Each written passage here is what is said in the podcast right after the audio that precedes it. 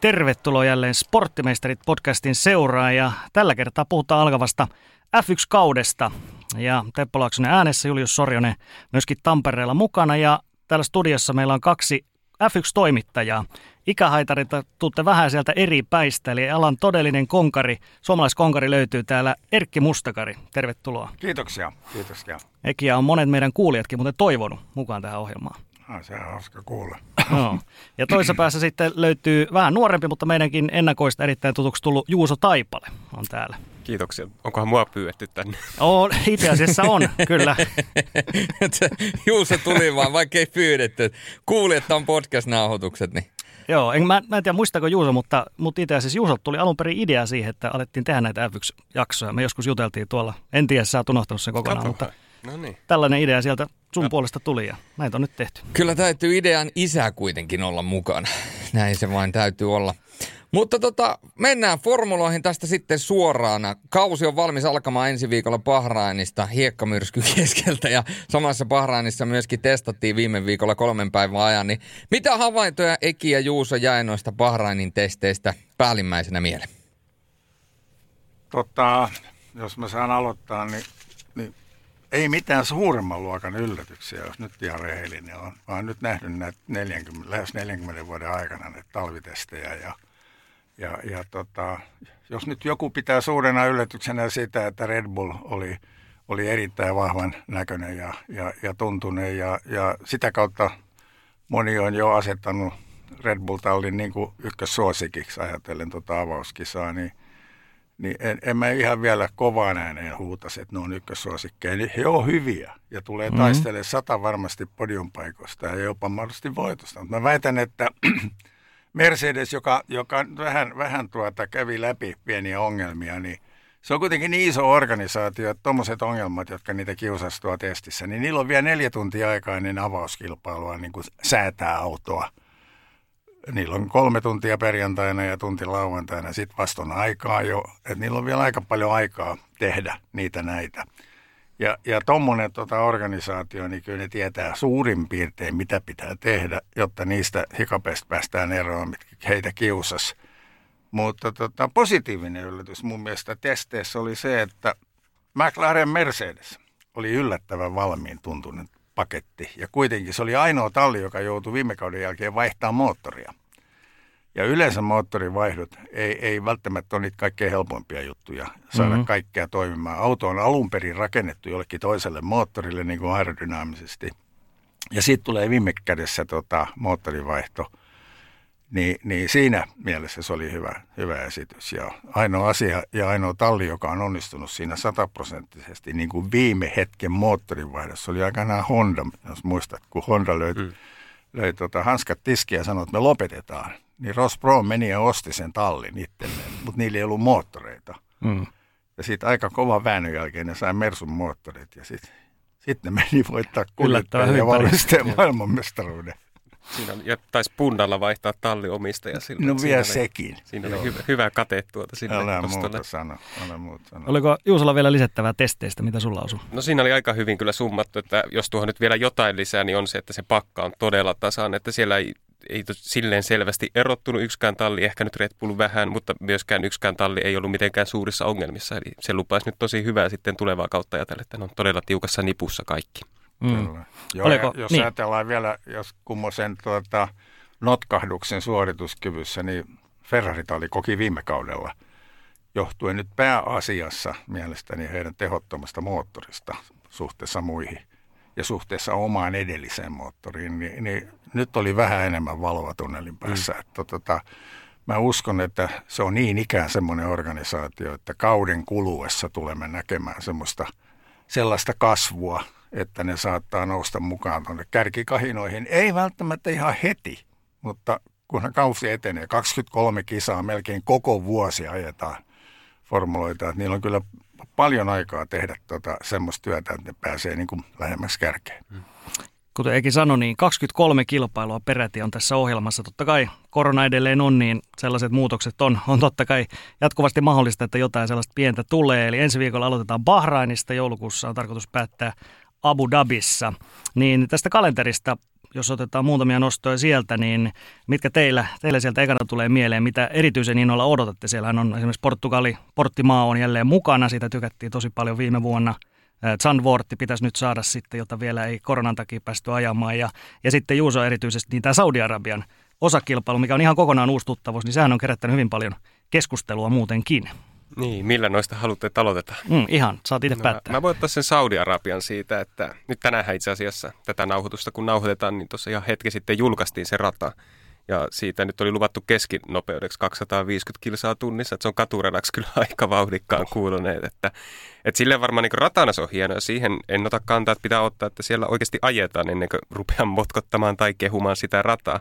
Mutta siinä koko, että miksi siellä ajetaan on se asia, mikä itseä niin henkilökohtaisesti etoo. Ja nämä on aina nyt näitä, että tehdäänkö tästä politiikkaradioa, no jätetään se, jätetään se tästä pois, mutta kyllä niin mä oon sitä mieltä ja on se nyt kyllä tuonut mielestäni aika useinkin esille, että ei Saudi-Arabiassa pitäisi niin oikeasti ajaa, jos raha ei puhuisi tässä niin paljon. Se, siinä on niin paljon niin huonoa asioita. Okei, se miten paljon tuo öljymaa pumppaa tällä hetkellä formuloille rahaa pelkästään tuolla kisalla ja sitten, että Aramco, eli tämä Saudi-Arabian valtiollinen öljyfirma on koko sarjan pääsponsori, niin tavallaan melkein jopa pitää tällä hetkellä koko lajia elossa – että se, sen pitää hyväksyä ja ymmärtää se syy. Mutta jos olisi täydellinen maailma, niin, niin tuonne ei pitäisi missään nimessä mennä. Ja tämä on, niin kuin, tässä tulee myös iso miinus sitten Formula 1. Mm.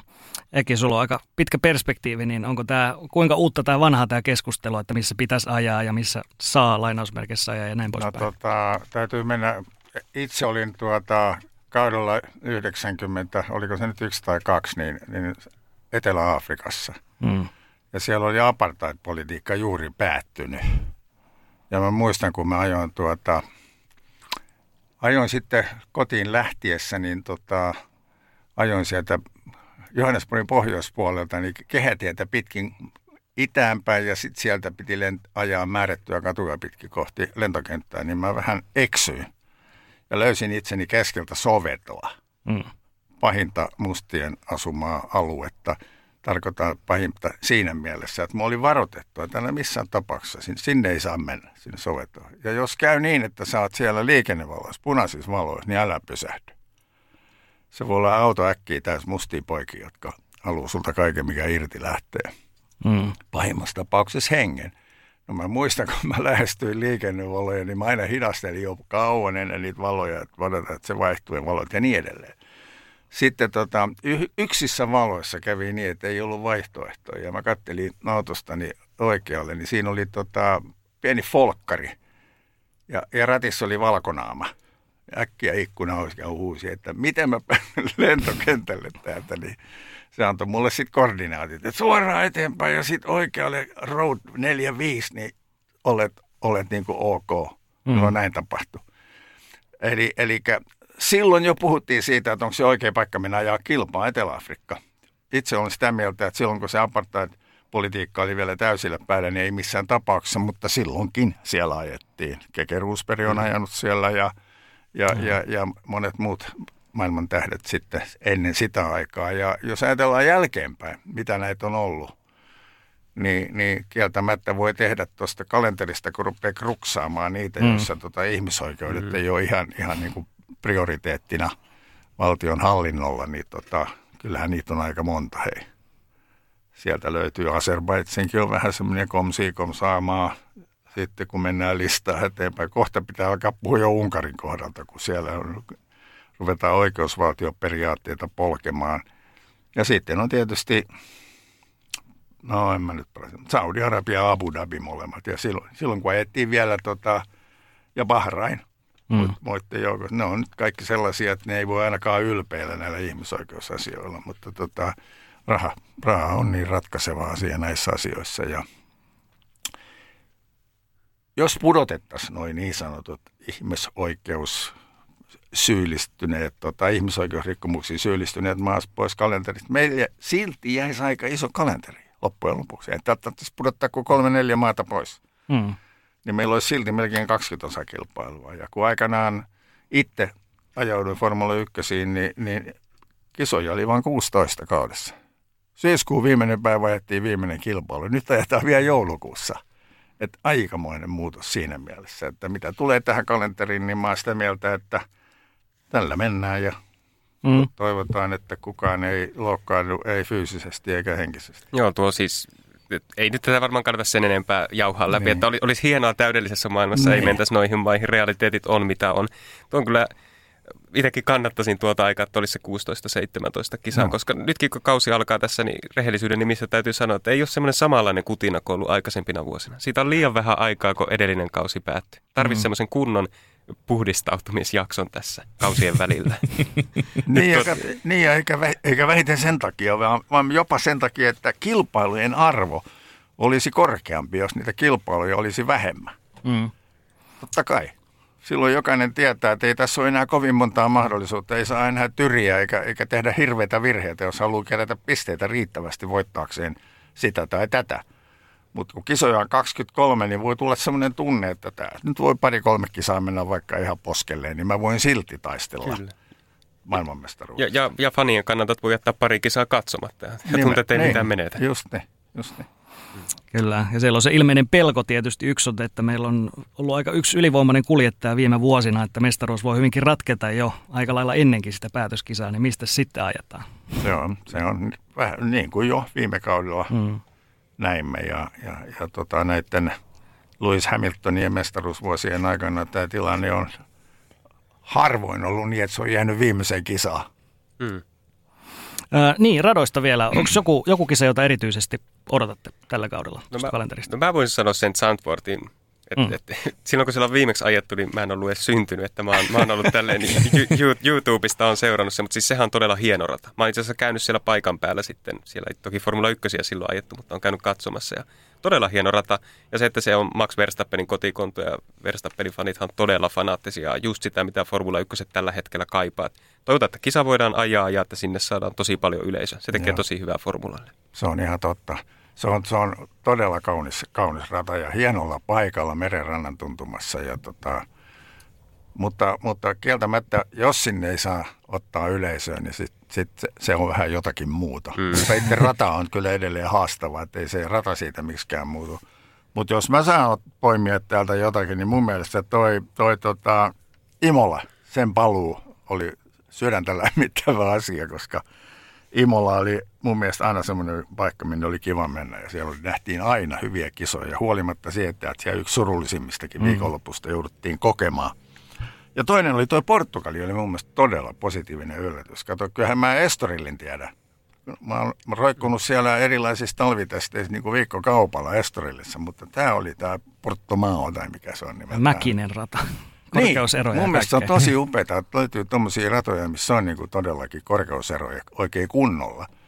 Näitä Silvestoneja on nähty niin kuin yl, yllin kyllin, ne taitaa niin kuin pellolla, mutta, mutta tuommoiset mäkiset radat, se oli, se oli mun mielestä posi, tosi positiivinen yllätys. Ja Azerbaidsen, vaikka se on katurata, niin onneksi on semmoinen katurata, että siellä pystyy ohittamaan. Niin. Ja, ja sen takia se on tarjonnut aika hyviä kilpailuja.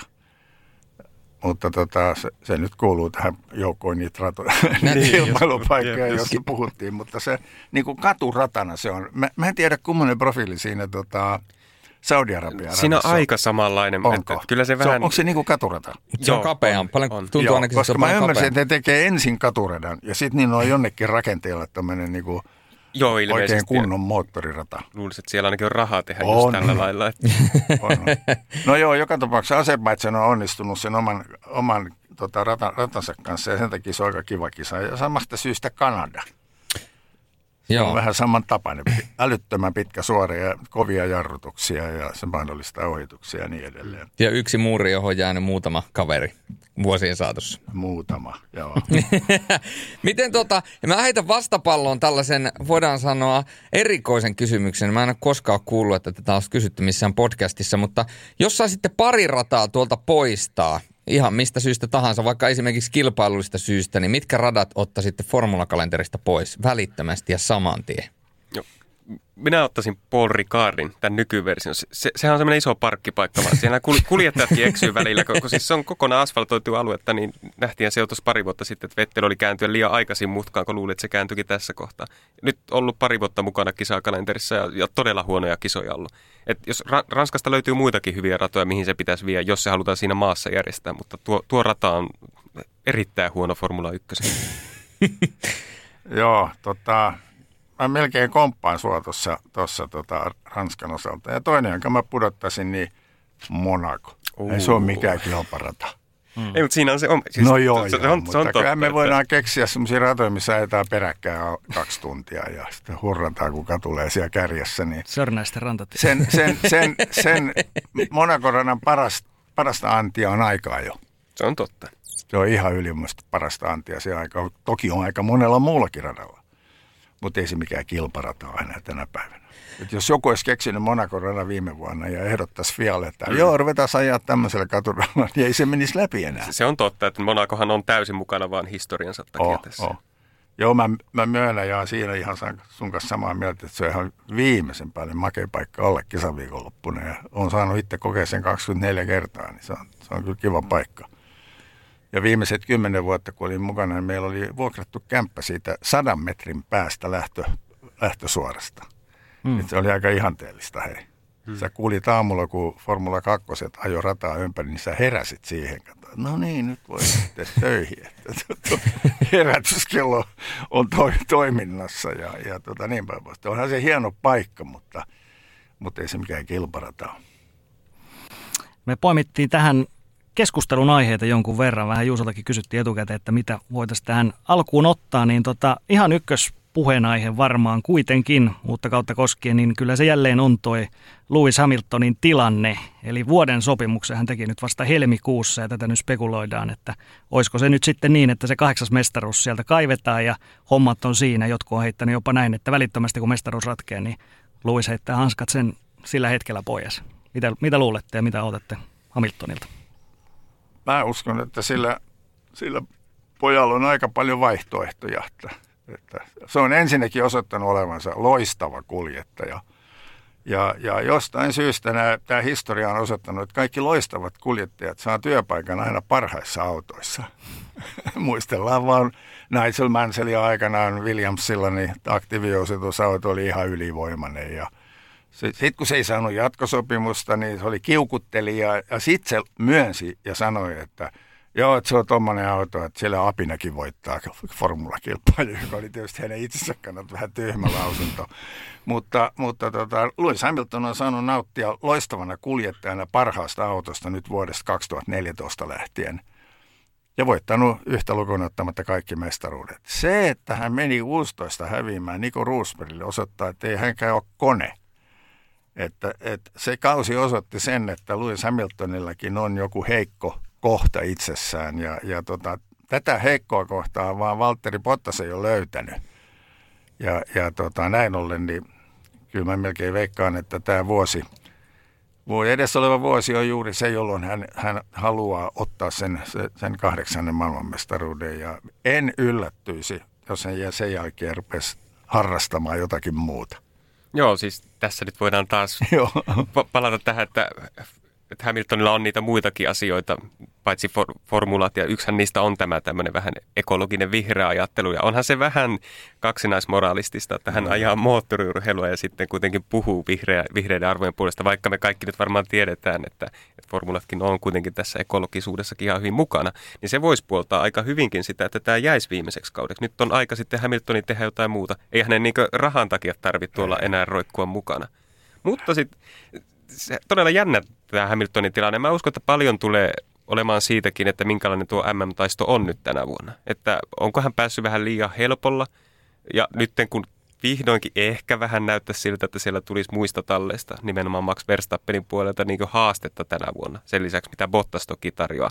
Että jos hän joutuisi nyt vähän niin venymään, se aina syö vähän tuota ei fyysistä, vaan ehkä henkistä puolta enemmän. Ja sitä nyt ei ole mitattu Hamiltonilla viime vuosina, että miten hän ottaa sen vastaan, jos hän joutuu niin tosissaan taistelemaan. Kuluisiko hän loppuun vai saisiko hän siitä sitten jopa lisämotivaatiota ja voisikin jatkaa vielä pitkään? Koska Hamiltonhan tekee sen ratkaisun, jatkaako hän uransa. Ei, ei hän niin paikkaansa tuolla menetä tai kukaan ei häntä suostus ottamaan ei. Formula 1. Et se on täysin Hamiltonin päätettävissä. Se on ihan totta ja, ja tota, mulla oli tuossa sellainen ajatus liittyen Lewis Hamiltonin ja, ja se on se, että, että tota, vaikka hän on voittanut yhtä paljon maailmanmestaruuksia kuin Miha Schumacher ja vaikka hänellä on niin kuin ka- kaikki nämä kreditit, että hän voi pitää itseään kaikkien oikein parhaana formulakuljettaja. Eniten voittoja, eniten pallopaikkoja, eniten sitä ja tätä ja tota. Niin hän on ihan tyypillinen huippurheilija myös siinä mielessä, että hän nauttii siitä huomiosta, minkä hän saa osakseen joka ikinen kerta, kun hän kävelee jonnekin varikolle. Mm. Hän on kaikkien keskipisteenä ja tässä tulee mieleen se, kun Palanderin Kalli aikanaan sanoi aika osuvasti, että, että silloin kun hän oli tuo pujottelurinteessä, niin hän oli kaiken keskipisteenä sen maailmanmestaruutensa jälkeen ja kaikki ihaili ja halusi sitä ja tätä. Ja tota, sitten kun hän teki päätöksen, hän lopettaa, yhtäkkiä kukaan ei ollut kiinnostunut.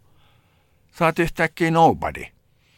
Ja mistä me tiedämme, vaikka Lewis Hamiltonia vähän niin kuin ajattelee, että miten tässä käy, jos ei yhtäkkiä mm. ihmiset olekaan niin kuin – kyselemässä multa sitä, tätä ja, tota, ja miten tässä käy, jos ei kukaan huomaa mua enää ja niin edelleen. Mä väitän, että tämä tämmöinen, miksi sitä nyt voisi kutsua, tämmöinen itseihailu, niin se, se, se ruokkii näitä veijareita hmm.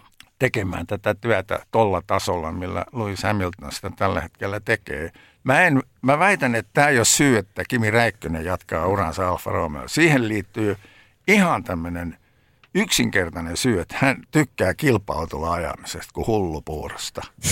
Toki nämä melkein kaikki muutkin kuskit pitää sitä kilpa-autolla ajamisesta. Ja mikä on parasta kilpa-autolla ajamista kuin Formula 1? Eikö niin? Mm. Totta kai, totta kai. Niin, jokainen pikkupoika, joka on aloittanut ku- kuusivuotiaana ajaa kartingia, niin unelmoit joskus, kun saisi ajaa Formula 1. Ja sitten kun se päivä tulee, niin hän jokainen muistaa se hautaan asti. Kummonen se oli se eka kokemus. Ja, ja se on varmaan niin kuin lainausmerkissä semmoista huumetta, että sitä pitää sitten saada vaan koko ajan pikkusen lisää. Eikö niin? Mm. Kyllä. Ja tämä on pitänyt Kimi Räikkösen tuolla ja, ja, ja jos hänet kysytään, että miltä se nyt tuntuu, kun sä et aja voitosta, että sä ajat sijasta 12 tai 11. Kim sanoo, että who cares? Mä saan ajaa niitä veijareita vastaan, jotka on mun edellä tai mun takana. Niin. Ja sehän on se koko asian yty. No joo. Ja jotenkin Kimi Räikkösen osalta vielä se, että kun paljon on porukkaa myöskin, joilla on todistettava ja haluaa hirveästi todistaa, niin Kimi ei halua todistaa enää kellekään yhtään mitään. Sillä ei, ei, ei, sillä ei tarvitse, ei kiinnosta. Ja se on tehnyt oikeastaan sen jälkeen, kun se lähti sinne ralliin ja teki, ajo kaikkea muuta ja tuli takaisin, niin se on näyttänyt siitä päivästä lähtien, että se tekee just sitä, mitä se haluaa. Ja, Joo. Että näin ja se niin, on. Ja niin kuin Teppo kysyi tota, Lewis Hamiltonista, niin mm mä melkein komppaan tässä tota sinua ja sanon, että en yllättyisi, jos hän voittaessaan ja jos onnistuu voittamaan kahdeksan mestaruudet, sanoit kiitos ja näkemiin. Ihan vaan sen takia hän on vielä aika lailla nuori mies. Elämä edessä ja kaiken näköistä asiaa voi tehdä. On mu- muoti sektoria, on musiikkisektoria, on vaikka mitä. Ja toivon mukaan vaikka hyvän tekeväistä ryhtyisi tekemään oikein niin kuin isosti. Mm. Mahdollisuuksia on. Joo, Eki sanoit Räikköistä tuossa sivusit jo, että Kimi ajaa niin kauan kuin hyvältä tuntuu ja huvittaa, koska se on niin nastaa. Joo. No nyt me saadaan yksi tämmöinen muu, toinenkin kokenut kuljettaja taas takaisin kahden kauden jälkeen, eli persoonoja kaivataan tietysti ja yksi iso persona on Fernando Alonso, joka tulee nyt takaisin formuloihin. Viimeksi hänellä oli aika heikko auto ja oli tämmöinen hyvin turhautunut Alonso, mutta mitä luulette, että millainen, millainen Alonso nyt sitten nähdään, kun hän sai vielä tällaisen uuden, uuden mahdollisuuden? No kyllä mä uskon, että erilainen Alonso kuin mikä se oli silloin viimeisenä McLaren-vuosina. Se, se, se niin näki ja aisti ihan televisionkin välityksellä, miten sitä korpesse, että mm. sillä kalustolla ei päässyt yhtään mihinkään. Ja nyt näyttäisi ihan hyvältä talvitestien perusteella. Tietenkin ei tehdä nyt johtopäätöksiä, mutta ei se auto ainakaan huonolta vaikuttanut. Mä uskon, että Alonso tulee olemaan todella kova luu edelleen. Että ei, ei niitä kahta maailmanmestaruutta ole voitettu ihan sattumalta. Ei. Että siinä on pirun kova kuljettaja kuitenkin ja todella iso arvokas apu Alpinelle, ei Renaultille, vaan Alpinelle.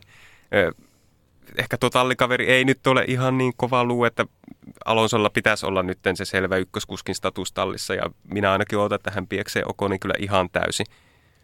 Et se on itse asiassa Okonilla aika kova juttu, jos hän no. pystyisikin niin kääntämään sen taistelun yhtäkkiä omaksi edukseen. Ja No en mä usko, että Alonsosta nyt mihinkään mestaruustaistoon ihan vain johtuen siitä, että ne pari muuta talli on siellä niin paljon edellä, mutta ihan varmasti niin koko ajan taistelemassa keskikastin korkeimmista sijoituksista. Ja kuka tietää, jos tulee semmoinen hullu kilpailu, niin sitten Oviedon ohjus palaakin keskimmäiselle korokkeelle. Tässä on tota, yksi semmoinen vertailukohta on, on olemassa. Jos ajatellaan, että silloin kun Miha Schumacher teki paluun kolmen vuoden tauon jälkeen oltuaan sitä ennen Ferrarin mies, niin hän palasi Mersulle. Niin kuka hänet siellä pieksikään? Niin Niko Rosberg, joka, jonka, jonka ura oli vasta silloin vielä niin kuin nousussa. Ja mä muistan niitä keskusteluja, joita olin kuulemassa, kun, kun, kun tota, isäkäkin oli todennut, että, jo, että – Sumi on hyvä, mutta niin on Nikokin.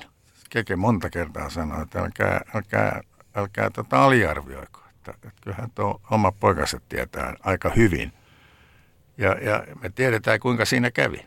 Ja kuinka onnistunut se, se Sumin paluu oli. Nyt Fernando Alonson kohdalla, niin mulla on jotenkin semmoinen tutina, että sillä on vielä enemmän niin kuin näyttämisen halua, kuin oli Sumilla paluuta tehdessään. Mm. Sille kävi vähän niin kuin just äsken sanoin, että kun siirtyy katon valokeilasta vähäksi aikaa syrjään, niin sä et ole niin kuin mitään vähän aikaa. Että siellä on ollut tämä tämmöinen sisäinen halu tulla takaisin ja näyttää, että itse asiassa että mä oon paljon kovempi kuin te luulettekaan. Että mä menin tuossa voittamaan Le Mansin ja melkein, melkein Indinkin, että, että täältä vielä löytyy ja täältä pesee. Ja, ja mä oon sitä mieltä, että hän on kieltämättä yksi näistä – tuon oman sukupolvensa, johon nyt Kimi, mm. Kimi kuuluu, niin on ollut yksi parhaita formulakuljettajia ikinä. Eikö niin? Ja, ja tota, oli aika lähellä voittaa Ferrarilla maailmanmestaruuden. Se, se kerta, kun se meni ohi suun, oli se, kun ne hullut tuolla Abu Dhabissa seurasi tuon Mark Webberin ajamista, eikä keskittynyt omaan tekemiseen. Ja silloinhan, en tiedä jos muistat, joo, joo, täysin, täysin sellainen tilanne, että Mark Webber niin osui vähän kaiteeseen ja meni saman tien – vaikka oli eettu vasta yksi neljännes kisaan, niin meni varikolle mm. tarkistamaan, että auto on ok. Niin Ferrari lähetti Alonso saman tien varikolle. Ne ajatteli, että nyt mä etään kilpaa tuota Aussia vastaan, mm. joka oli virhe. Ja silloin tota kaikki saumat voittaa maailmanmestaruus, niin meni sitten, putosi niin kuin Kankkulan kaivoon. Ja silloin oli niin kuin todella lähellä, että Alonsosta olisi tullut Ferrarilla maailmanmestari, mutta eipä tullut. Mm. Ja sitten nämä oli surullisia nämä McLaren vuodet. Hondan Formula 2-moottori. Joo, si- si- siitä ei nauttinut kukaan, että vaikka niin Alonsosta kai pitäisi, niin kyllä niin siinä vähän kävi sääliksi miestä. Mut, mutta samaa hengenvetoa on sanottava, että kyllä mä hattuun nostaa Hondalle, että kuinka ne sitkeästi on ollut tuolla tota, sen jälkeen. Ensinnäkin ne sai sitä kuraa niin kolmen vuoden aikana niskansa niin, että riitti. Niin kuinka hyviä ne on tänä päivänä. Mm-hmm. Aika vähän tuli kredittiä, yleensä on tullut Red Bullin hyvistä suorituksista Hondalle. Se annetaan niin kuin, että Adrian Newey, maailman paras auton suunnittelija, on tehnyt taas loistavan auton. Ja sitten ollaan aika lailla hissun kissun sen moottorin suhteen, mutta kyllä on Kyllä on kuule Nipponin miehet tehnyt hyvää työtä myöskin tuolla Joo, moottoripuolella. Mutta sitten lähdetään tämän kauden jälkeen pois. Tehdään se sama kuin silloin Joo, vähän jo. reilu kymmenen vuotta sitten. Toki se on kallista ja siellä katsotaan vaan näköjään, mitä jää viivan alle, mutta no, jotenkin se... todella tyhmää, että taas monta vuotta kehitetty. Vihdoinkin noustiin Joo. hyväksi ja sitten nostetaan niin Se on, kato, kun pannaan prioriteetit uuteen järjestykseen, niin silloin meillä on siis kyseessä, se on niin iso firma se Honda, että me ei oikein ymmärretä Mä muistan aikanaan, ja Toyota on toinen, mä otan tämän vaan vertaan. Mm. Mä muistan aikanaan, kun Toyotan piti tulla Selikalla ralli- ja MM-sarjaa mukaan. Niin, niin Piirosen Juha, joka oli Kankkusen kartturi silloin, niin sanoi, että joo, että niitä pitää nyt äkkiä rakentaa 5000 autoa, että se menee luokituksesta läpi. Mä ajattelin, 5000 autoa. Niin Piironen, että kuuleekin, että se on niin kuin ne, neljän päivän homma tuolla Kölnin tehtaalla, kun ne on saanut yli 5000 selikaa tehty. Et hyvä, jos ei kolmes päivässä. Et ei, ei taas sen suurempi päänsärky. Et kun pannaan asiat tärkeysjärjestykseen, niin, niin jos ei Formula 1 moottorin rakentaminen ole enää järkevää, vaan tehdään, ruvetaan rakentamaan pelkästään sähköautoja, niin sitten tehdään. Mm. Eikö niin? Ja sanotaan formuloiden näkemiin. Kyllä. Se on isolla instituutiolla on mahdollisuus päättää omaa kulkuaan. Toinen, Kyllä. joka varmaan haluaisi päättää omaa kulkuaan, on Valtteri Bottas. Ja valitettavasti meidän suomalaisten kannalta Valtteri Bottasesta on tullut vähän tällainen leima kuin ikuinen kakkonen. Ja tietysti Lewis Hamiltonin niin sanotusti wingman ja mitä kaikkia sanotuksia tässä on nyt käytetty viimeisten vuosien aikana. Että onko kohta enää sitäkään, koska on nyt taas veitsikurkulla Mersun jatkon suhteen. Niin tuota, miten te näette, miten paljon tuo Lewisin tilanne vaikuttaa tuohon Valtteri Bottakseen ja onko se oikeastaan edes Bottaksen käsissä se menestyminen vai vaatiiko se vain yksinkertaisesti sitä, että Lewis Hamilton sulaa, koska ainakaan tähän mennessä ei ole ollut viitteitä siitä, että jos Lewis Hamilton on parhaimmillaan, että Bottas pystyisi oikeasti sitten kalkkiviivalla asti haastamaan.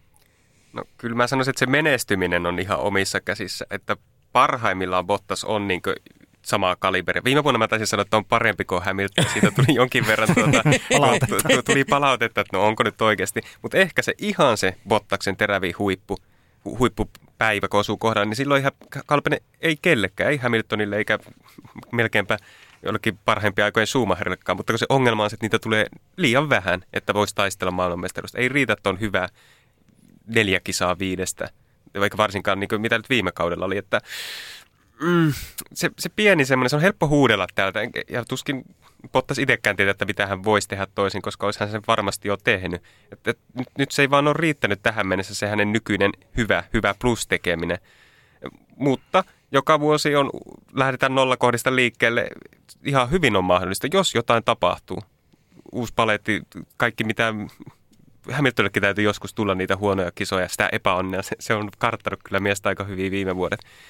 Niin sitten kun Bottaksella olisi se iskun paikka, niin kyllähän niin varmasti on ihmisenä ja kuljettajana valmis siihen. Nyt kun vaan hän pystyisi petaamaan itsensä siihen hetkeen ja vielä nostamaan sitä tasoaan, pykälän kaksi, jopa kolme.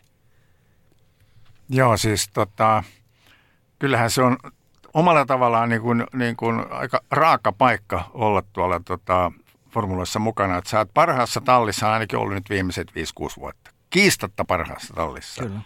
Ja sit sun sattuu olemaan tallikaverina ja ehkä kaikkien aikojen paras Formula 1-kuski, niin se on, se, se on niin kuin omalla tavallaan pikku sääli. Mm. Et, et nyt, nyt kävi näin.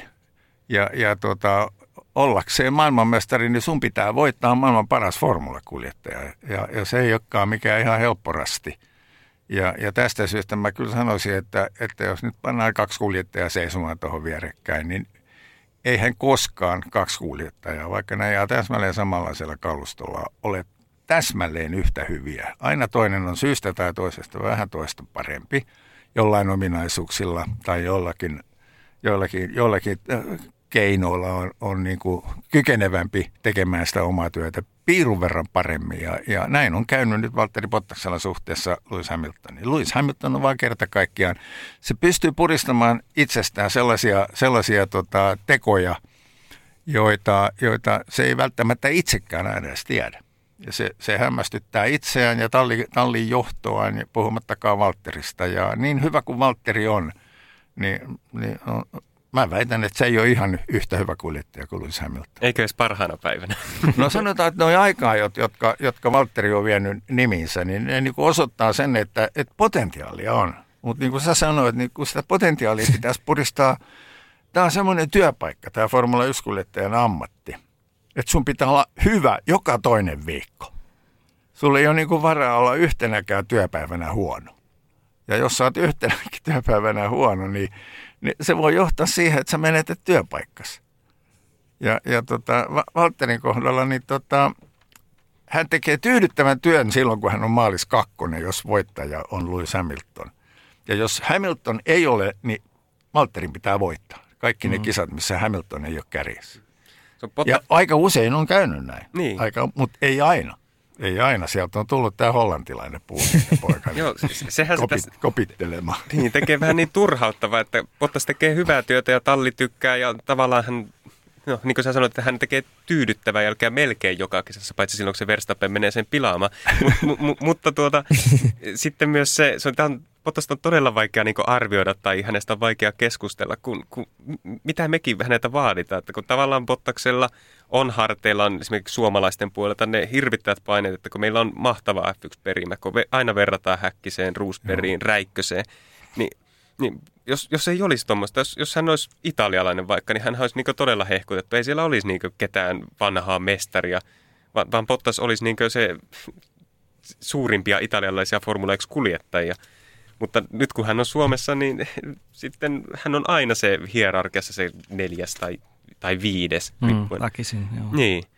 Ja, ja tietenkin nyt ulkomailta tulee se sama, sama paine. Ja kyllä hän niin mielestäni ihan liikaa saa tuota rapaa niskansa, että hän tekee hyvää jälkeä, se ei vaan tunnu kelpaavan. niin totta kai kun muita kuin voittaja on aina helppo lyödä. Totta. Ja jos, jos heitetään ilmaan semmoinen kysymys, koska me saamme semmoisen uuden suomalaisen formulakuski, joka voittaa yhdeksän osakilpailua, 16, ottaa 16 paalupaikkaa ajettua noin runsaat 150 osakilpailua, niin kyllä joudumme odottaa jonkin aikaa. Kun... Mm. Kyllä. Ja näihin saavutuksiin Valtteri on yltänyt. Joo, tässä on just erinomainen dilemma, mitä Erkkikin tuossa äsket, äskettäin ikään kuin avasi, että kun suomalaisetkin on oppinut odottamaan sitä voittoa, tämäkään hän ei ainakaan meikäläisen elinikänä ole ollut mikään järjettömän vanha kansanperinne, että ollaan nimenomaan odotettu voittoa, vaan joskus ollaan kakkostilaan, kolmostilaan ollut tyytyväinen – ja nyt kun ei enää olla tyytyväinen, vai voitto kelpaa, voi mestaruus kelpaa. Ja sitten kun tähän isketään vielä tämä, niin kuin sanoit, että Lewis Hamilton on maailman paras kuljettaja, niin se on vähän sama asia kuin pikajuoksussa. Se ei auta, vaikka sä juokset sun maanennätyksen tai maanosaennätyksen. Jos siinä vieressä on Jusain Bolt, joka juoksee lopussa voittoon, niin kukaan, kukaan ei muista sitä sun ennätystä. Et näinhän se vaan menee. Voittajat muistetaan. Näin. Se on juuri näin. Se on juuri näin. Tällä hetkellä tuolla kansainvälisessä seiväsypyssä on yksi seiväsyppäjä, jonka kaikki tietää. Ja kaikki muut on niin perässä kulkijoita. näin niin, se on. Vaikka näin ne on on kaikki huippurheilijoita. Niin, niin, niin. Mm. Raaka, raaka maailma. Oh. Kyllä. Oh. Yksi mielenkiintoinen nimi, jos otetaan seuraavaksi, niin ennen kaikkea se nimi sieltä tietysti herättää, missä kaikissa heti hyvin paljon ajatuksia. Eli Suumaherin nimi palaa F1, F1 kun Mick Schumacher tulee nyt haastallin riveihin, niin mitä, mitä odotuksia teillä on Mick Schumacherin suhteen? Tietysti tulokkaita ylipäätään jos ajattelee, niin ei ole hirveän paljon. On hänen tallikaveri Nikita Masepin ja sitten on tämä Alfa Taurin japanilainen Yuki Tsunoda, niin ennen kaikkea nyt varmaan heihin täytyy tietysti vertailla, mutta onko niin kuin yhtään mitään odotettavissa, kun auto ei ole ilmeisesti kovinkaan hyvä Schumacherilta? Niin, siis se autohan on todella huono ja Haashan on ilmoittanut jo tässä vaiheessa, että he eivät kehitä tuota autoa. Eli ovat nostaneet käden pystyyn, joka on tosi harmi Suumaherin ja Masepininkin kannalta. Mutta täytyy sanoa, että on nyt seurannut tuota Suumaherin uran kehitystä tässä jo useamman vuoden ajan, niin ei ole niin yksikään kuljettaja herättänyt semmoista niin tunnetta moneen vuoteen. Et mä olin siis kova Michael Schumacherin fani aikanaan. No. Ja tuota, nyt, nyt kun Mick oli siellä ja tuota, kyllä niin jännitin niitä F2-kisoja. En, en ole niin tiedä, milloin viimeksi on niin moottoriurheilua näin. Vaikka pitäisi varmaan ammatin puolesta objektiivisesti katsoa, mutta täytyy myöntää, että en pystynyt. Ja todella niin kuin, uskon, että aika moni muukin on ihan samalla lailla. Että nyt tähän ihan uusi niin aspekti ja tähän koko lajiin tullut ja moni niin kuin, saattaa jopa uudelleen ruveta seuraamaan lajia ihan vain sen takia, kun on tuttu sukunimi mukana. Se on, tota, jos ajatellaan tota Schumacher-pojan nousua Formula 1 ja ennen kaikkea näitä, näitä tota, suorituksia pienemmissä formulaluokissa, niin hänellä on ollut semmoinen iso etu puolellaan. Hän on aina voinut valita parhaan pikkutallin, mitä on olemassa. Mm. Ja, ja nuo paremmat pikkutallit, niin niissä on vain selvä suorituskykyero keskikastin talleihin ja varsinkin häntäpään talleihin. Ja miksi Schumacher on saanut nauttia siitä, mutta tota, mutta kyllä siellä on muutamia muitakin hyviä talleja, joissa on ollut hyviä, hyviä osaavia nuoria kuljettajia, että eihän ihan ole niin kuin kävellen päässyt tuota nauttimaan menestyksestä, vaan joutunut tekemään sen eteen työtä ja on, on tavallaan osoittanut sillä omalla työnteollaan, että, että hänellä on sen lahjakkuuden lisäksi niin on potentiaalia. Moottoriurheilussa muutenkin, kun puhumme lahjakkuudesta, niin on tietysti aika jännää, kun mä ymmärrän sen, että jos sulla on pitkäjalkainen poika, joka, joka on sanotaan 180 senttiä pitkä ja painaa 45 kiloa, niin siitä voi tulla hyvä korkeushyppäjä. Ja sä voit sanoa, että onpa lahjakas poika, kun hyppäsi noin nuorena kaksi metriä korkeutta. Mm. Mutta moottoriurheilussa, kun sä heität kaverin tuommoiseen mikroautoon tai Formula Fordiin tai Formula kolmoseen, niin millä sä niinku arvioit, että onko se lahjakas? Onko sillä niinku muita nopeammat reaktiot? Joka muuten näillä formulakuljettajilla laidasta laitaan on kaikilla pirun nopeat, niiden reaktiot. Jos ne jossain on nopeita, niin näissä reaktiojutuissa. Ja, ja se on nyt yhden, yhden sortin tapa mitata lahjakkuutta. Ja, ja niin kato, kun täällä pitää tehdä päätöksiä. Formula 1 pitää tehdä yhden sekunnin aikana sellaisia päätöksiä, jotka ratkaisee sinne, että voitat sä tai häviätkö sä. Sulla on yksi sekunti aikaa miettiä jotain asiaa ohitustilanteessa tai lähdön jälkeisessä hässäkässä tai niin päin pois. Ja se edellyttää aivan loistavaa reaktiokykyä tehdä näitä päätöksiä ja niitä joutuu yhden kilpailun aikana tekemään aika monta. Ja, ja sitä kautta tulee tämä, siivilöityy tämä lahjakkuus joidenkin osalta paremmin kuin joidenkin. Toiset on niitä, jotka ei pysty tekemään oikeita päätöksiä, vaan ne törmäilee. Mm. Kviatti. Mm. Aika usein törmäili. Ja, ja näitä törmäilijäveijareita on formulahistoriassa aikamoinen, aikamoinen joukko, jotka ei ole pystynyt tekemään oikeita päätöksiä sen sekunnin aikana, kun se päätös pitää tehdä. Ja sitten on niitä, jotka on tehnyt oikeita päätöksiä, ne menestyy ja pärjää. Et, et jos puhutaan siitä, että onko Mick Schumacher todella lahjakas formulakuljettaja, niin, niin vastaus varmaan vielä toistaiseksi on sitä, että kyllä on. On pakko olla, että jotta hän on päässyt sinne, missä hän nyt on. Formula 2-mestari. Mutta nyt kun hän joutuu ajamaan niin kuin häntä päässä, mm. niin on mielenkiintoista nähdä, että minkälainen se kisailu tulee olemaan Masepinia vastaan.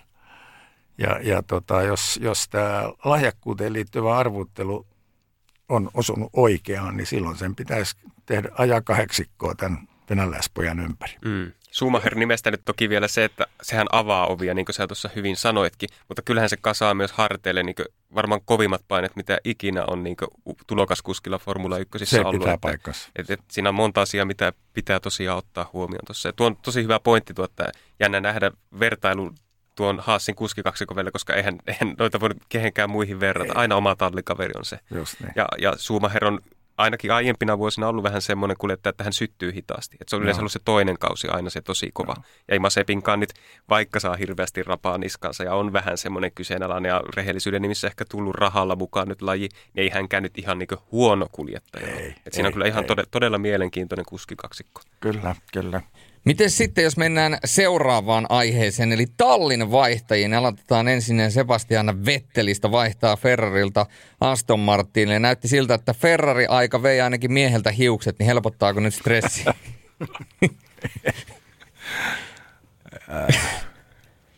jos, jos, mä, jos mä aloitan, niin mä sanoisin näin, että mun mielestä niin Sebastian Vettelillä on vielä semmoista potentiaalia, että me ei olla ihan – ihan kaikkea hyvää nähty, mitä hän saattaisi antaa Formula 1. Ja jos toi, jos toi auto, vihreä auto on, on edes lähes niin hyvä kuin oli toi tuota, viimevuotinen pinkkiauto, niin kyllä tuota Fettelin pitäisi ainakin joissakin kilpailuissa taistella jopa podion paikoista. Ja jos ei hän siihen pysty, niin sitten sit on niin kuin iltatuulen viesti alkaa soimaan pikkuhiljaa. Joo, siinä on Vettelä on paljon todistettavaa tähän. Oh. Että kyllä se viime vuosi on todella iso mysteeri, että, että miten nelinkertainen maailmanmestari siis rehellisyyden nimissä pystyy olemaan niin huono. Että Joo. siinä täytyy olla jotain muutakin kuin pelkästään se niin kuin ajotaito. Että nyt todella Vettel pääsee lähtemään puhtaalta pöydällä ja hänellä on aika paljon todistettavaa nyt. Että, että vähän samat odotukset kuin sulla, että nyt pitää olla selvästi tallin kuskikaksikosta se parempi ja nousemaan sinne palkintopallille kyllä. silloin, kun on mahdollisuus. Kyllä, et, et kyllä, kyllä mä itse uskon, että semmoista potentiaalia hänestä vielä löytyy. Ja, ja johtuu lähinnä siitä, että joskus tuommoinen tota, työpaikan vaihto Formula 1 siis avaa niin kuin koko uuden maailman sille kuljettajalle. Aikanaan Heinz Harald Frentzen sai kokeilla – onneaan aikanaan Williamsilla, mutta sitten kun Eddie Jordan otti hänet Jordanille, niin yllätys, yllätys. Mies rupesikin taistelemaan maailman mestaruudesta peräti. Ja Jordan tallihan ei ollut siihen aikaan semmoinen maailmanmestari, maailmanmestari talli. mutta kuski tavallaan niin kuin heräsi uudestaan eloon ja tässä on, tässä on se pieni sauma Fettelille osoittaa. Nyt kun on uusi ympäristö ja, ja tota, odotukset ei ole ihan samaa luokkaa kuin Ferrarilla. Mm. Vaikka ne odotukset saattaa aika korkealla olla, niin ei ole kuitenkaan sama asia kuin ajaa tota Ferrarin punaista autoa. Hmm. Kyllä, ja sinne painekattilaan nyt sitten Fettelin saappaisiin, niin McLarenilta Carlos Sainz hyppää nyt sinne, niin mitä luulette, millaisia, millaista roolia Sainzille mietitään, eli, eli lähteekö hän Leclercille apumieheksi sinne vai mitenkä, mitenkä homma toimii no, Ferrarilla? Kyllä se nyt vähän ehkä tässä vaiheessa vaikuttaa siltä, että Leclerc on se tallin ykköspyssy kultamuna ja Sainzia nyt vähän rakennetaan siihen niin kakkoskuskin asemaan, mutta ehkä Ferrari kuitenkin on myös valmis sitten reagoimaan, jos jostain syystä tapahtuukin sille, että Leclerc ei ole iskussa, Sainz on. Sainzhan on nauttinut nyt tässä viime vuodet aika kovaakin arvostusta F1-piireissä ja täytyy sanoa, että on noussut ihan uudelle levelille just näiden McLaren vuosien aikana, että ne oli semmoinen ihan hyvä perustason kuljettaa aika monta vuotta, mutta nyt tuolla McLarenilla niin jostain syystä natsasi todella hyvin. Ota ihan mielenkiinnolla, että mitä hän pystyy Ferrarilla tekemään. Että ei ole mun mielestä vielä ihan siellä tähtistatusluokassa, mutta kyllä hänellä kaikki potentiaali on sinne nousta. Joo, mä, mä, tota, mä sanoisin, että Carlos Sainz on vähän ä, aliarvostettu kuljettaja oikeasti hänen taitoihinsa nähden. Ja, ja tota, toi mitä se sanoi, että se pitää täysin paikkansa. Ja ennen kaikkea, mä asuin kolmen vuoden ajan Espanjassa. Mä olin vuodet 16, 17 ja 18 siellä. Ja Espanjan televisio seurasi tietysti Carlos Sainzia ja, ja Alonsoa suurennuslasilla. Ja jokaisen kilpailun ensimmäinen kierros, ne näytti aina nuolella, että missä se Carlos ajaa silloin, kun se oli vielä tuolla rellulla. Ni, niin hämmästyttäviä nousuja Carlos Sainz teki siis. Periaatteessa jostain, sanotaan 14 lähtöruudusta, niin ekan kierroksen jälkeen oli kuudentena ja seuraavassa kilpailussa 15 lähtöruutu ekan kierroksen jälkeen neljäntenä, kunnes sitten syystä tai toisesta muut meni ohi. Et, et silloin mä niinku itse, mulla silmät aukesi, että onpa, onpa kuski, että joka kerta se taistelee sieltä itselleen niin kauan kuin auto antaa mahdollisuuden. Ja just nämä McLarenin, varsinkin tämä viime, viimeinen vuosi, ja osoitti sen, että kyllä siinä on Lando Norrisilla ihan kädet täys oli Sainzin kanssa kilpaillessaan. Ja, ja tästä syystä mä sanon, että, että hän voi olla yhden sortin mustahevonen nyt tällä alkavalla kaudella, niin voi olla Carlos Sainz. Ja, ja tämä kaikki perustuu tämä mustahevosen rooli siihen, että se, se auto on kilpailukykyinen. Se on sitten toinen tarina, jos se auto ei ole kilpailukykyinen. Et jos se jää niin kuin kahden, kolmen muun tallin jalkoihin, niin sitten asia, asia on toinen. Mutta jos ne pystyy taistelemaan niin kuin säännöllisesti podiumpaikoista, niin mä väitän, että Carlos Sainz on yksi musta hevonen alkavalla kaudella. Hmm. Kun tuolileikki jatketaan eteenpäin, niin, niin sitten seuraavana on tietenkin Daniel Ricardo, joka tuli sitten Rellun riveistä nyt tuohon McLarenin paikalle, eli Sainzin vapaaksi paikalle. Niin mitä, mitä näette, mihin suuntaan on, on Ricardo-ura tällä hetkellä menossa? Mennäänkö ylöspäin vai alaspäin vai Onko, onko tällaista tasasta, tasasta no, flättiä Mä väittäisin, että mennään ylöspäin. Kyllä se niin joo, että... Se oli, se oli niin iso loikka parempaan suuntaan McLarenilla jo viime kaudella ja mä eniten pelkäsin noiden talvitestien aikana sitä, että miten tuo paketti, jossa nyt uusi moottori on laitettu McLarenin runkoon kiinni, että kuinka se toimii ja se oli hämmästyttävä hyvä, hämmästyttävä valmis ja hämmästyttävä luotettava. Ja, ja, ja tota, me ollaan kaikki nähty, että tota Daniel Ricardo on yksi sarjan parhaista ohittajista. Ei ainakaan niin kuin pelkoa ole puserossa silloin, kun ruvetaan taistelemaan niin kuin jarrutustilanteessa ohituksista. Niin ollaan nähty näiden, näiden pari viimeisen vuoden aikana aika huikeita ohituksia, joista muun muassa Pottaksenkin ohi on menty niin, että oikein, oikein sattunut. Et, et on, on, on hyvä kuski. Se, että onko se, onko se niin kuin – mieleltään tämmöistä niin kuin mestariaineista, se on sitten toinen kysymys. Että meillä, meillä on ihmisiä, jotka niin kuin, ää, aika ajoin loistaa kirkkaasti, kirkkaitakin kirkkaimmin ja, ja sitten taas ne menee vähäksi aikaa putoa jonnekin unholaan, kun se taas pomppaa ylös. Ja tämä Daniel Ricardo on ollut vähän sen tapainen veijari, että se ei ole niin kuin tasaisen hyvä, mitä voidaan sanoa esimerkiksi Verstappenista. Mm. Se on aina hyvä. Mm. Jos vaan laitteet kestää, niin se on aina hyvä.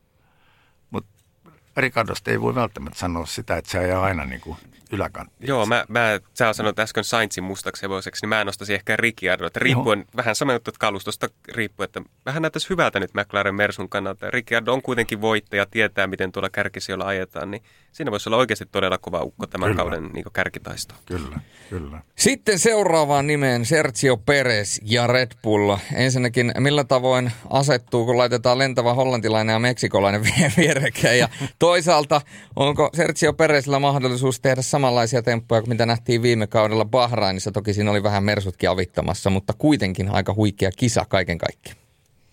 Mä oon, mä oon iloinen, että Peres sai tuon paikan. Et hetken aikaa näytti siltä, että F1-laulut on niin ajettu. Niin. Että et, niin ei ollut tallipaikka, lähti alta taas kerran. Ja nyt Verstappenin rinnalla on ollut viime kausina vähän semmoinen tyhjö. Siinä ei ole Gasly eikä Albon päässyt loistamaan.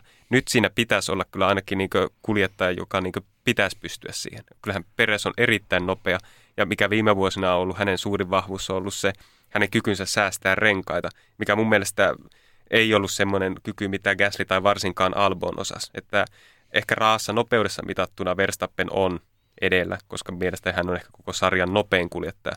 Mutta Peres on selvästi kovin vastus, mikä Verstappenilla on ollut sitten Daniel Ricciardo. Se on ihan totta ja, ja jo pelkästään se kokemusmäärä, mitä Peresillä on tullessaan nyt tuohon talliin niin kuin Verstappenin pariksi, niin se on ihan eri sarjassa se kokemuksen määrä verrattuna mitä oli Albonolle ja näillä muilla kavereilla, jotka on ajanut siinä Verstappenin rinnalla. Et siinä mielessä mä odotan, että kyllä siinä saa, saa tota, Verstappenikin painaa ihan tosissaan menemään pitääkseen Peresin koko ajan selkänsä takana, että tota, johan toi osoitti toi, toi, toi testirupeamakin, että, että aika äkkiä on päässyt niin kuin sinuiksi sen auton kanssa. Ja jos ajatellaan, kuinka, kuinka minimaalinen aika on ollut nyt päästä sinuiksi uuden tallin, uuden auton kanssa, niin osoittaa vaan se, että tuossa kohtaa se kokemus on ollut todella, todella arvokas. Se, mm. se kokemus, mikä Peresillä on. Ja voipi olla, että ensimmäisen kymmenen kilpailun aikana vielä Verstappeni menee ja, ja, ja,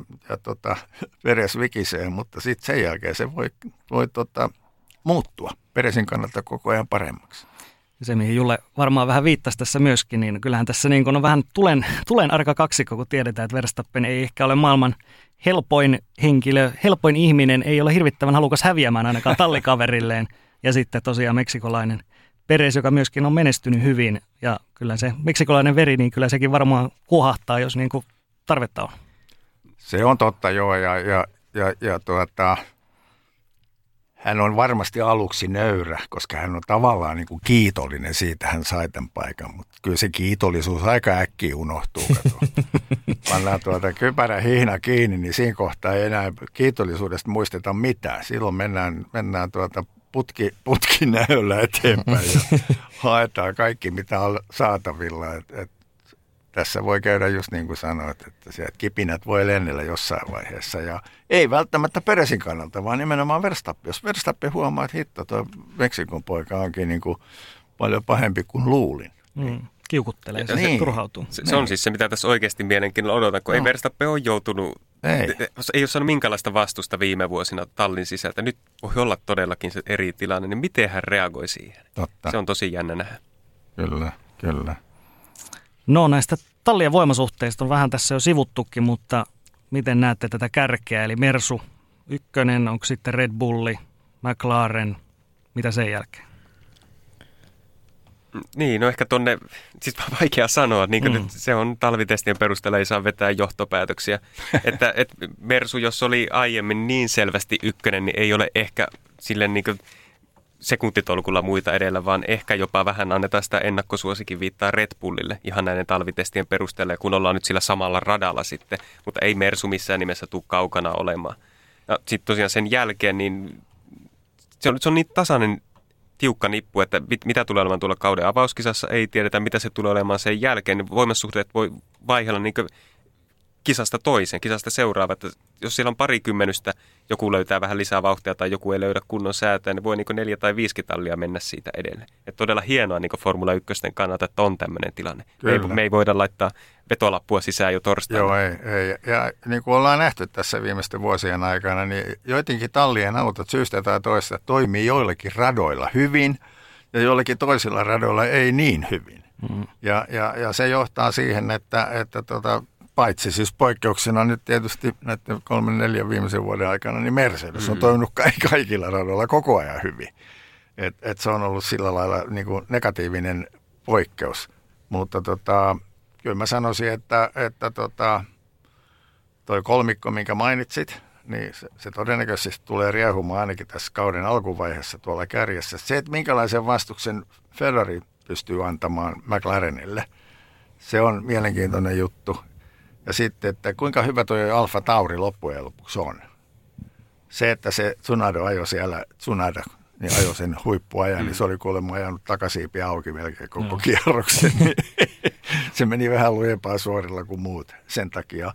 Mutta, mutta Gasly ajoi hyvin, läpi, läpi toi testit. Että se on itse asiassa niin kuin siinä kohtaa, niin taas täytyy, täytyy niin kuin syvään kiittää varmaan Hondan suuntaan. Että Honda on tehnyt niille niin hyvän moottori, että vaikka ei tuo auto ole välttämättä maailman paras aerodynaamisesti, niin se sieltä konehuoneesta vaan löytyy sen verran potkua, että et, et, tässä mä palaan siihen, siihen tota Red Bullin hyvyyteen, että Hondaa saavat hekin kiittää tällä hetkellä ja varmaan Alfa Tauri myöskin. Se, että mitä sitten näemme Alppiinin ja, ja muiden tallien osalta, niin jää nähtäväksi. Haas ja Williams todennäköisesti pitävät perää tai tappelevat keskenään ja, ja sitten taas Räikkönen ja Giovinazzi joutuvat sitten tappelemaan puolestaan Alpinen kanssa, väittäisin. Ja, ja sitten tämän, tämän, tota, tämän entisen, entisen tota, pinkin auton, nykyisen vihreän auton kanssa. Mä väitän, että sieltä löytyy ne semmoiset taisteluryhmät. Ja, ja tota, toki mä toivon, että toi, toi, toi Verstappen, Eku Fettelin ja, ja tota, kumppaneiden Strollin, Strollin tota, kombinaatio, että, että ne ottaisi kunnon askeleita eteenpäin, mutta jotenkin usko siihen kokonaisuuteen ei vielä ole kauhean, kauhean voimakas ainakaan mulla. Että, tota. Joo, siis puhuttiin paljon Mersu-ongelmista talvitestissä, niin. mutta Aston Martinilla oli ne suurimmat ongelmat. Että siellä oli vähän turha usein autorikki ja Just kierrokset niin. jäi väliin, että vähän niin. huolettaa jopa. Niin, että vaikka, vaikka heillä on Mersun kone, niin tota, ei, ei kuitenkaan loistanut. Täytyy tavallaan palata nopeasti niin kuin 5-6 vuotta taaksepäin, silloin kun vi, vi, äh, Williamsilla oli Mersun koneet ja elettiin vuotta 14-15, niin kuin hyvä Pottas oli silloin sillä paketilla – Mä muistan aikanaan siellä Itävallassa niin lähdön jälkeen, niin Valtteri oli aika kolmannes lähtöruutu. Niin se meni siitä, eka, eka mutkan jälkeen pitkä ylä, ylämäki, niin se meni siitä Roosbergista ohi ihan heittämällä Williamsilla. Ja en muista, mihin se päätyi siinä kilpailussa, mutta silloin oli Valtteri ja Williams iskussa. Ja, ja jotain tämmöistä tietysti toivoisi myöskin Aston Martinilta, että niillä olisi niin hyvä paketti, että aika ajoin se, se, se Mersun koneen hyvyys myös näkyisi radalla – mutta jotenkin mä en, mä en oikein just tässä kohtaa usko siihen. Mutta niin kuin mä sanoin, niin puhuttiin Fettelistä. No mm-hmm. se ajaa nyt just tuolla Aston Martinin vihreällä autolla ja kuitenkin mä uskon, että jossakin kisoissa tulemme näkemään, että Fettel ehkä taistelee palkintopallista. Mm. Strolli ei, ei, ei ole mahdu mun niin kuin, top teniin missään kohtaa, että kehittynyt huimasti niin. mukana ollessaan – mutta en olisi ikinä, jos olisi joutunut itse palkkaamaan kuljettajia omaan henkilökohtaiseen talliin, niin Strolli ei olisi ollut kymmenen parhaan kuljettajan joukosta, mistä mä olisin niitä kuskia valinnut. Että joku hyvä, hyvä kollega, oliko se nyt britti tai saksalainen sanoisi, että tämä Lance Stroll on niin malliesimerkki kuljettajasta, joka on saanut paikkansa isolla rahalla ja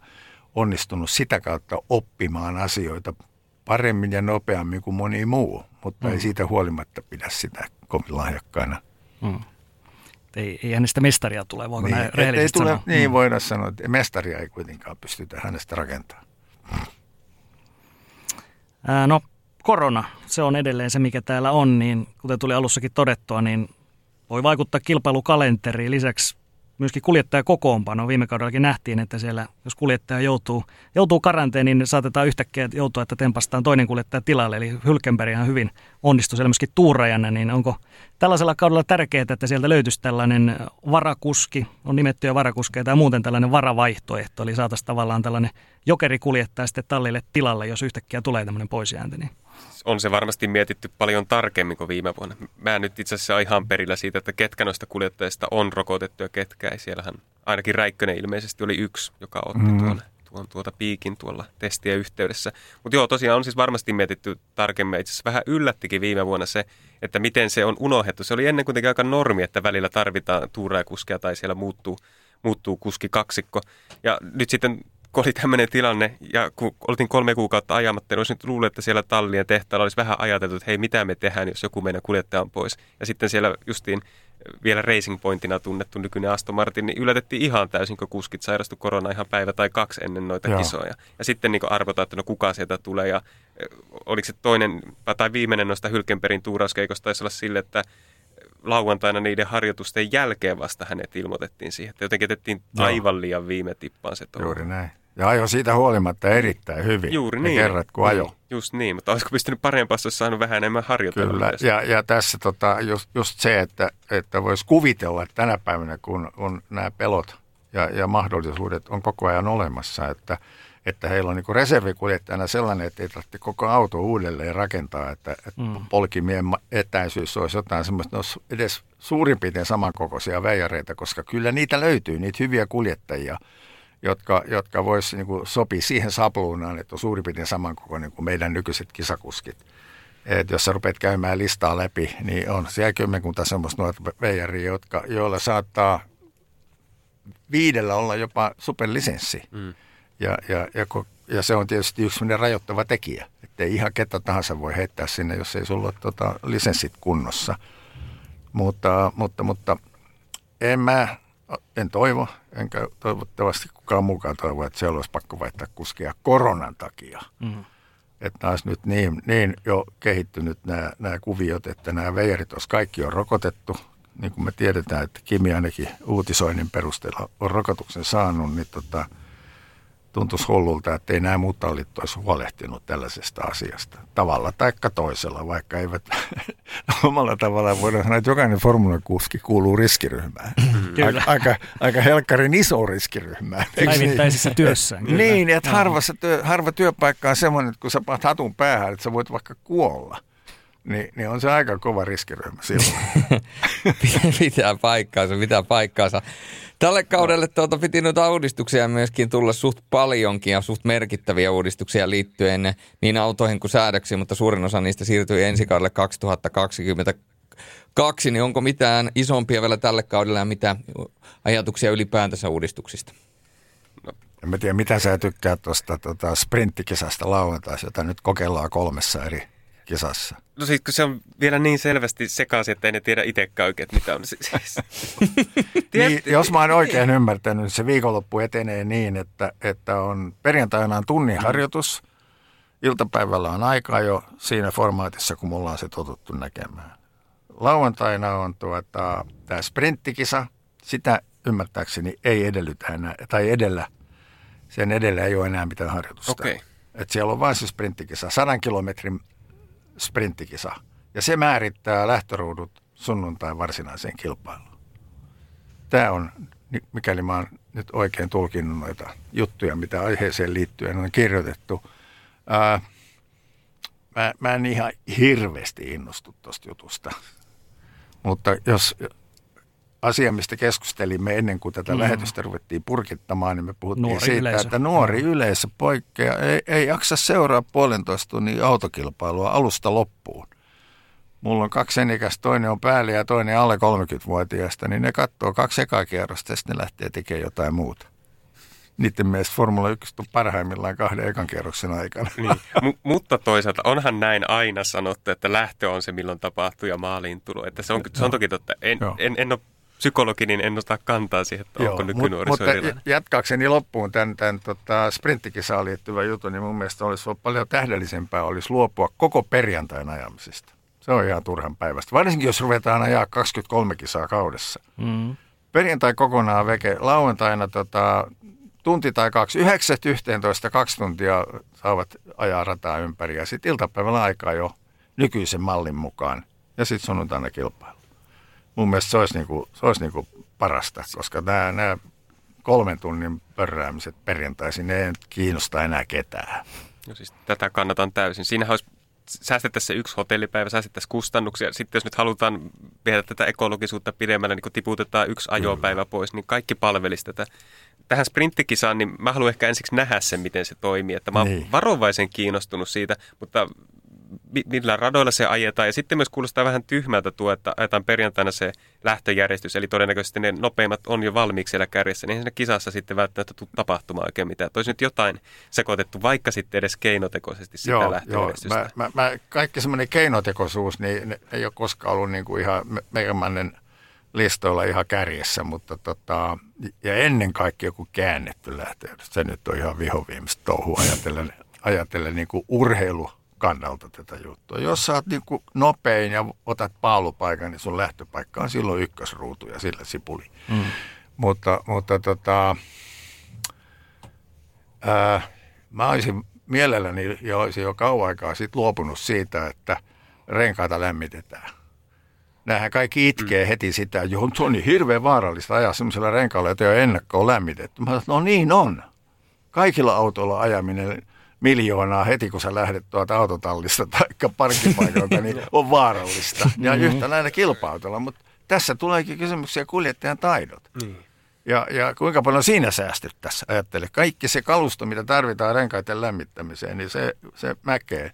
Sen sijaan tämä, tämä välitankkaus, sitä mä pikemminkin pitäisin niin kuin shown kannalta – se on jännää. Niin, mielenkiintoisena vai, vaihtoehtona. Ja, ja vaikka mä ymmärrän sen, että se on vaarallista ja siitä on nähnyt, nähty sellaisia onnettomuuksia, joista kukaan ei varmasti pidä, niin se toisi tullessaan varikkopysähdyksiin ihan uuden aspektin ja, ja tota, jännitysmomentin ja, ja tota, jotenkin mä olisin niin kuin valmis, valmis niin kuin innostumaan siitä. Ja silloinhan tämä olisi taas semmoista kilvan ajamista, niin kuin sprinttien ajamista aina, aina lähdöstä varikkopysähdykseen. Taas on sprinttikisa ja taas on sprinttikisa, koska tota, silloin aina auto on aika, niin kuin, aika kevyt jossain kohtaa kilpailua ja, ja ne menee ihan eri lailla. Ja, ja, ja sitten tota, tämä, tämä sähkön hyväksikäyttö lisätehon saamiseksi. Tai ei se ole edes lisätehon saamista, vaan se on osa tehon saamista. On, että meillä on tätä, tätä tota, akkuja autossa, johon kerätään energiaa ja sitä käytetään joka kierroksella ja sitten sitä taas kerätään ja käytetään. Ja mi, mi, mitä tämä on? Mitä, mihin se on johtanut?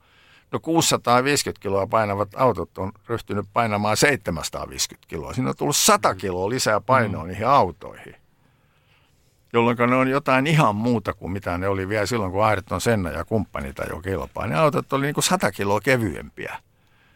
Ja, ja tota, moni on sitä mieltä, että se on vienyt aika paljon, ja varsinkin kuljettajat, että se on vienyt aika paljon pois kilvan ajamisesta, että ajetaan niin painavilla autoilla. Ja, ja, ja tota, joskus se on hyvä, joskus se on huono. Roman Grosanin kohdalla, kun se veti sen kaiteen läpi, se oli hyvä, että se auto painoi niin paljon. Se olisi muuten ikinä mennyt siitä läpi. Mm se olisi ollut, saattanut olla, olla niin kuin murheellinen loppu, mutta aika käsittämätöntä, että se veti siitä teräskaiteesta läpi. Mutta kiitos sen takia, että se auto oli niin painava. No joka tapauksessa niin nämä on sellaisia, että renkaat lämmittämiä ei tarvittaisi. Ja ainakin osa siitä, siitä tota, hybridijutusta niin panna tarkkailuun, kovempaan tarkkailuun. Koska mun mielestä Formula 1 ei tarvitse olla mikään malli esimerkki siitä, että mitä autoilu on seuraavan 15 vuoden aikana. Mm. Se on kilpa-autoa ja se on, se on tuota viihdettä ja, ja, ja tehdään semmoiset autot, joilla voidaan ajaa jännittäviä ja hyvännäköisiä kilpailuja niin paljon kumartamatta tuota autoteollisuuden suuntaan. Ja jos ajattelee oikein re- rehellisesti, niin meillä on tuolla Ferrari, meillä on Mersu ja meillä on Rellu, jotka on niin kuin autotehtaiden omistamia Formula 1-talleja. Muut ei ole. Ne on yksityisten yksityisiä talleja, niin ei niitä kiinnosta, että kuinka paljon, kuinka monta Renault henkilöautoa myydään tai kuinka monta Mersua myydään takseiksi maailman, maailman sivu ja niin päin pois. Ni, niin tota, kuinka paljon siinä säästettäisiin kuule kustannuksia ja kaikki se itku siitä, että, että tämä on niin kallista, niin se muuttuisi. Sen verran tuohon no renkaanlämmitöt, nehän ollaan ottamassa ensi vuoden sääntömuutoksissa pois. Eli silleen ollaan, ollaan vastaamassa sun pyyntöjä. On kyllä samaa mieltä. Indikaarissa esimerkiksi niitä ei käy. Minusta se on todella niin kuin, mielenkiintoisen näköistä se ajaminen, kun ne joutuu tosissaan taistelemaan Joo. niitä vikuroivia autoja vastaan. Totahan se Formula 1 pitää olla. Ei sen olla mitään pleikkaria Joo, ei, to, todella niin kuin maailman parhaat kuskit. Ja siellä. yhteinen ystävämme Jyrki Järvilehto sanoi jo tässä useampia vuosia sitten, sanoi, että, että tota, noihin autoihin pitäisi laittaa sellaiset tota, high downforce ja low downforce säännöt, että on yhden sorttinen etusiipi, jota käytetään silloin, kun tarvitaan downforcea paljon, ja toinen etusiipi, kun ei tarvita. Eli Monsassa tuskin mitään, ja sitten taas jollain Monakon katuradalla niin kaikki mahdollinen, mitä löytyy. Sen sijaan, että nyt käytetään miljoonia ja miljoonia ja kymmeniä insinöörien työtä siihen, että suunnitellaan näitä etusiipiä. Mm. Sä katsot, kummoisia härveleitä ne on tänä päivänä ja vertaat esimerkiksi etusiipeä Keke Roosbergin Williamsiin, jolla hän voitti maailmanmestaruuden, niin siinä oli niin kuin kaksi lautaa. Oikeasti. Siitä nokasta törrötti kaksi lautaa, jota voitiin sitten vähän säätää. Niin ei, ei, niin hait, ei haittanut ajamista. Ja nyt kun sä katsot tuommoista etusiipeä, niin sitä Erkkikään ymmärrä. Tässä oli hienoja, hienoja tota, kehitysehdotuksia, parannusehdotuksia, mutta siis sprintti, sprinttikisalle tuli tässä tyrmäys ja tässä on ehkä semmoinen, pitää ajatella näin, että tämähän on nyt kokeilu Joo. ja jos tämä onnistuu, niin ensi kaudella näitä voisi tulla enemmänkin. Ehkä me nyt toivomme, että tästä tulee vain huonoa palautetta kuljettajilta ja F1-yleisöltä, niin silloin tämä ei ehkä laajene seuraavalle Joo. kaudelle. Siinä on tietysti kato, tällaisiakin asioita otettava huomioon, että kuinka monta moottoria saa käyttää kauden aikana, jos mm. tämä yleistyy. Nythän, nythän raja, raja on kolmessa koneessa. Ja, ja, ja entäs sitten, kun sä ajat sen auton kaiteeseen tai tulee pahoja kolareita, niin mitä se vaikuttaa? Kyllä. Isommille talleille se on aina vähän pienempi murhe, mutta pienemmille talleille jokainen kolari on iso murhe. Ja, ja, ja nämä on sellaisia asioita, joiden kanssa sitten pitäisi jollain konstilla elää. Ja sitten tietysti tallit rupeaa katselemaan tota, tuonne F1-organisaation suuntaan, miten paljon te autatte meitä, jos meidän autot menee tu, mm. tuhannen päreiksi niin jo lauantaina. Eikö niin, että mitä, mitä sitten tehdään? Ja kun huomenna pitäisi olla se kaikkein tärkein juttu, josta ruvetaan pisteitä aikaa. Toki nyt tässä ehdotuksessa sprinttikisassakin jaettaisiin kolmelle ekalle pisteitä. Ehkä hyvä, ehkä huono. Mm.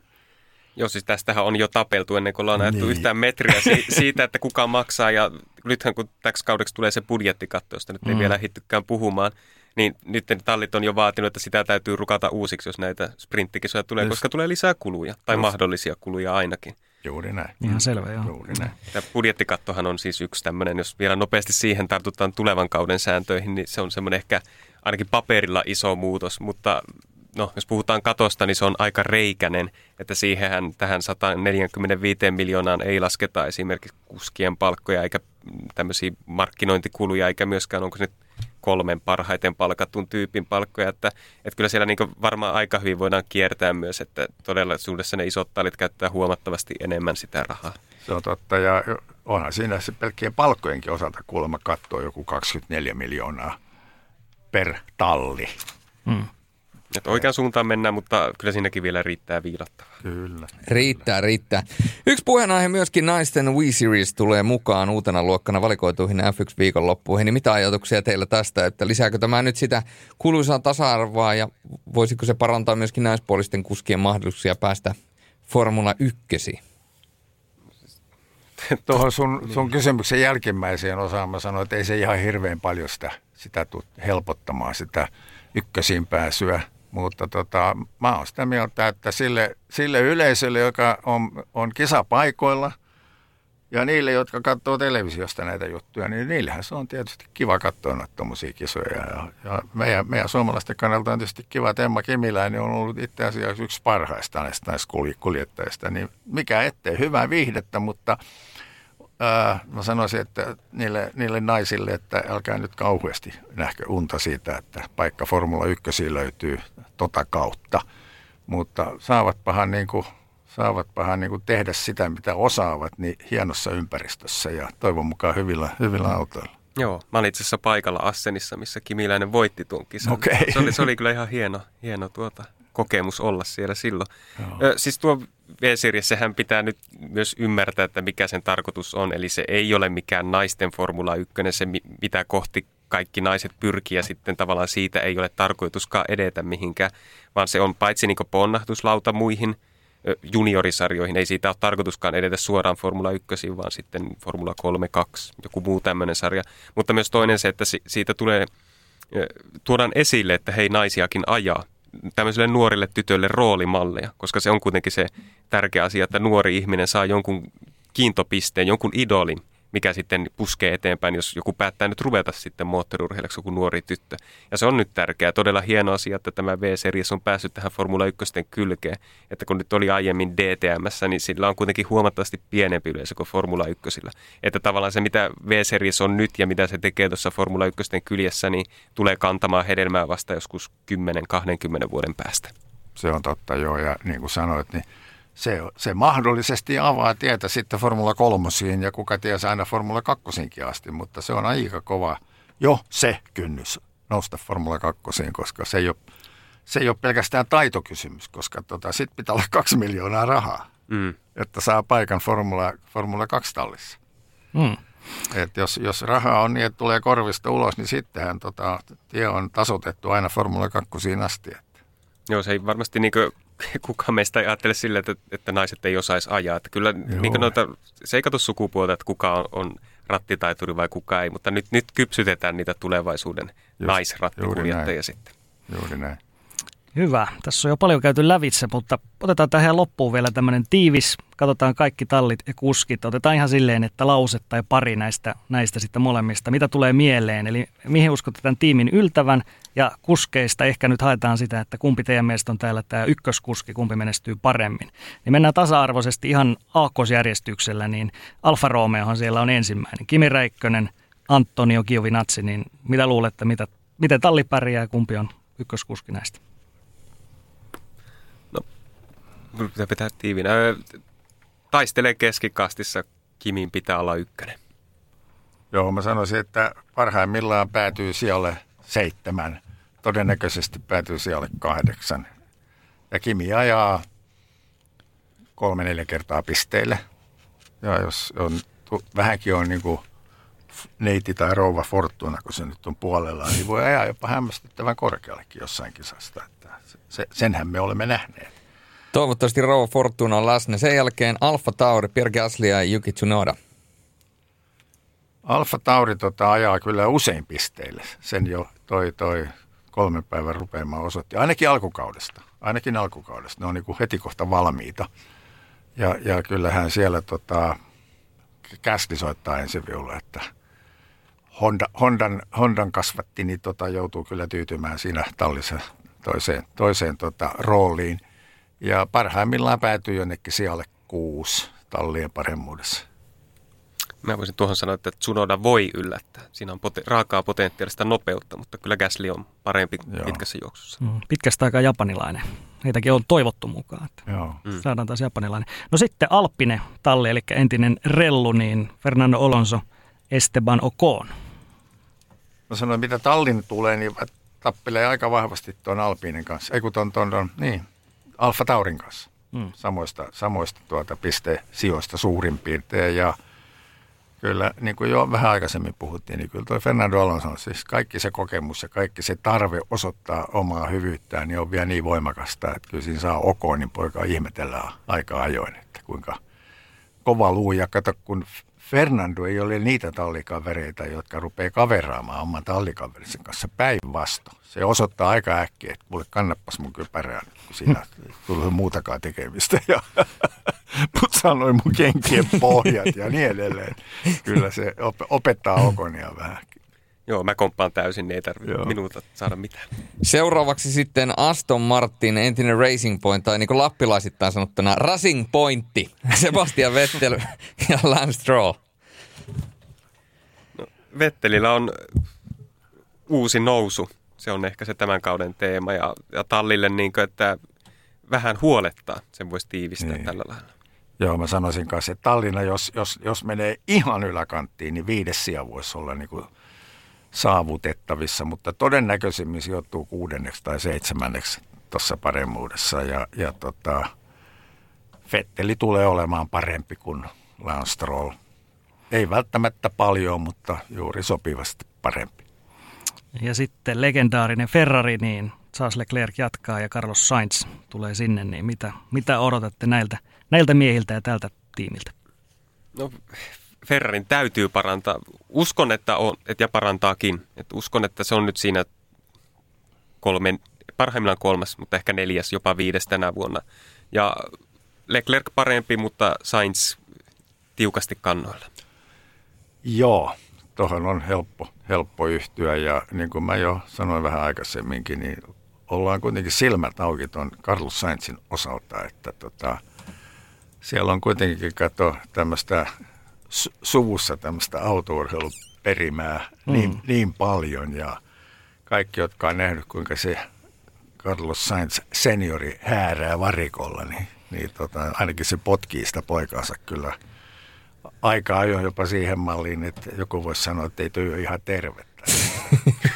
Teet tollasta, mutta tota, mä väitän, että se on yksi, yksi mustista hevosista Ricardo lisäksi, josta puhuttiin. Mm. Sitten seuraavaksi tämmöinen musiikkiarvoitus. Tämä on amerikkalainen talli, eli Haassi. niin. Team, Team Russia. niin. niin, kyllä, mutta siis ihan amerikkalaisesta tallista on kysynyt Nikita Maseppin ja Mick Schumacher. Uh, vaikea paikka.